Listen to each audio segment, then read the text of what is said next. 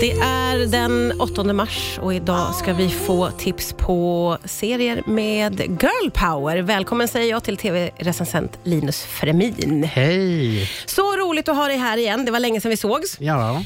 Vad ska vi ta avstamp i nu då? ja, det finns ju såklart mycket man kan lyfta. Men jag tänkte att först kan man ju prata om de scenerna som kanske lite går emot normen på olika sätt. Ja. hur, hur man skildrar kvinnor. Ja. Och då tänker, när jag tänker på girl power så tänker jag på pantertanter. Ja, The Golden Åh, Girls. den gamla klassikern. Ja, och den var ju väldigt så här, nyskapande. Den kom ju på eh, mitten av 80-talet och handlar ju då om fyra 50-60 plus kvinnor Mm. som bor ihop och var ju otroligt ny just för att det var det den skildrade. Ja. Så här äldre kvinnor som förvisso har relationer med män hit och dit, men det handlar ju om dem och Ja. deras vänskap och att de hade kärleksliv och att de hade sexliv och att de kunde vara elaka och att de kunde vara sådär. Och det, Som folk är mest. Ja, och jag tycker det är härligt. Ja, det har att- också blivit en kultklassiker känns det ju som. Den finns ju med oss för alltid. Ja, och nu går den ju att streama också Ja. någonstans om man Ja. letar.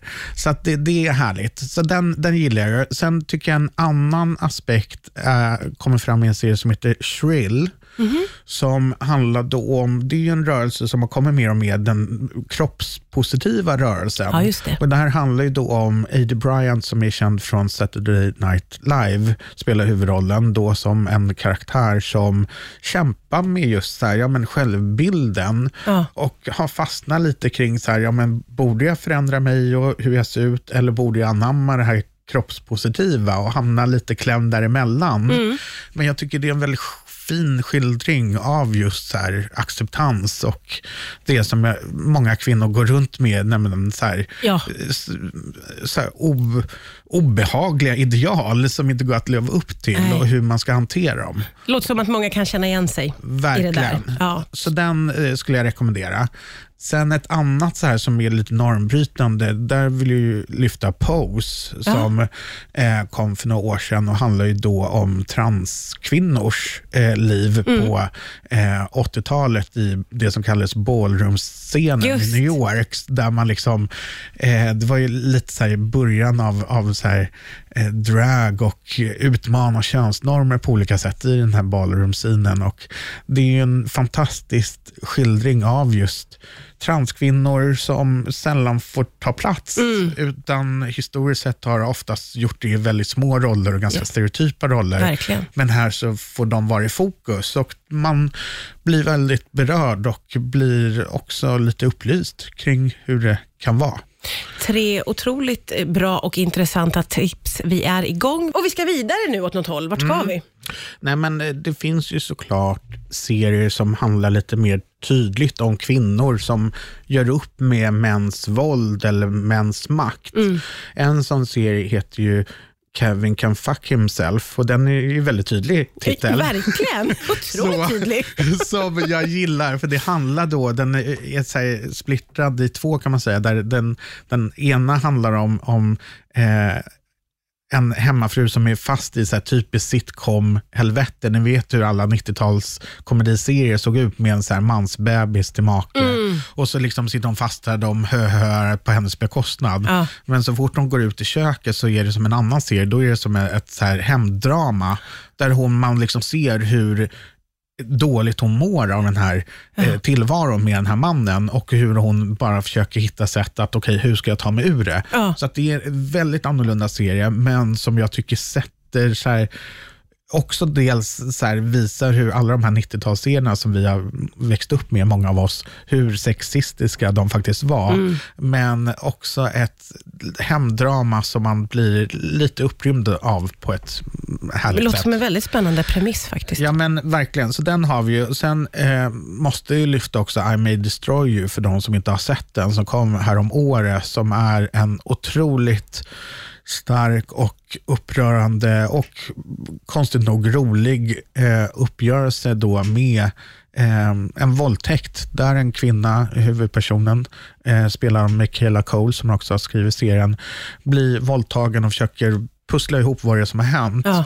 Eh, och Det är en fantastisk serie. Det låter hemskt och det är hemskt, men den har också mycket hopp och den har en som berättar glöd så man blir helt överrumplad. Så att om man liksom vill bli både berörd, förbannad och skratta lite åt absurdi, absurdheten Ja. i, i, i det hela så skulle jag rekommendera den. Det är otroligt att kunna få eh, känna allt det där i Ja. en och samma. Då har man lyckats med Då har man någonting. lyckats med någonting.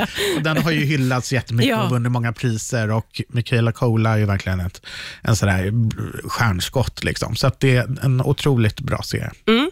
Vi pratar vidare alldeles strax här på Rix FM. Riks FM.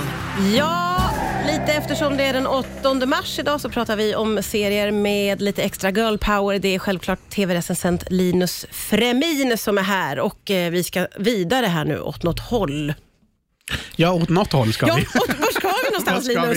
vi? Nej, men eh, jag tycker också det är viktigt att lyfta serier, för, för ofta så Även om det är liksom vad- det man brukar kalla starka kvinnokaraktärer, så är det ofta fokus på deras rel- relationer till män. Så jag Mm. Ja, kan faktiskt. bli så lite uppfriskad av serier som faktiskt inte har fokus på det. Mm. Och då En serie som kom bara för några veckor sedan heter eh, Somebody Somewhere, eh, som handlar då om en medelålders kvinna som har förlorat sin syster och som bara försöker hitta tillbaka till sig själv och råkar då reconnecta med någon hon kände i, i, på gymnasiet och dras med till någon hobbykörgrupp han har. Och Det är egentligen det det handlar om. Det, låter jätte, eh, så här, det är en jättestillsam, så här, lugn liten serie Ja. som handlar ingenting om män, handlar inte någonting om det, utan handlar egentligen om henne och den här vänskapen hon har med, med den här gamla kompisen. Och Jag tyckte det var så befriande också att se en, eh, den spelas och är skriven av Bridget Everett som är en eh, väldigt känd eh, amerikansk ståuppkomiker som är väldigt bombastisk i sina scenframträdanden, men här spelar hon liksom motsatsen. Jaha. Och det här är liksom hennes första huvudroll någonsin i karriären som hon liksom gör. Och det tycker jag också är lite, ja, det är en väldigt fin serie. Som, Alltså man blir ju glad över att höra att det finns fortfarande stillsamma serier. Man längtar ju Ja. efter den typen av serie ibland tycker jag. som vågar vara det Ja. och som, där det liksom är de små förändringarna liksom i vardagen som är fokus. Inte det här omvälvande, nu ska jag byta karriär eller nu ska jag ditten eller datten, vad man nu gör när man Ja. har kris. Så att, eh, nej men den är väldigt fin tycker Det jag. finns ju också en stor igenkänning för många av oss i det. Att Ja. ett liv behöver inte vara så omvälvande hela tiden, utan att det liksom också bara levs. Precis, och en annan sån serie som jag också gillar heter Getting On. Och Den har fokus på eh, tre eh, kvinnor som jobbar på samma eh, ålderdomshem. Och Det här är en fantastiskt rolig serie med fantastiska skådespelare, bland annat Niecy Nash och eh, Lauren Metcalf som är så här, komiska genier som spelar väldigt livstrött livströtta läkare och sjuksköterskor, men som ändå ger allting för sina äldre patienter som bara är, det är sånt här hospice, alltså äldre Ah, patienter ja, som ja, ja.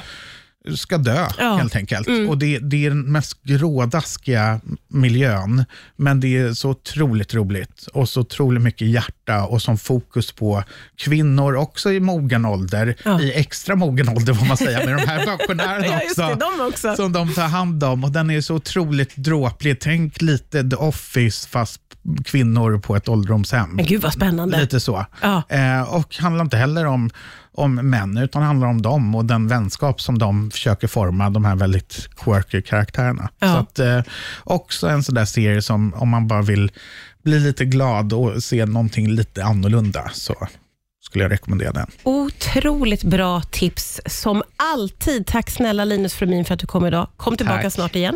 Gärna.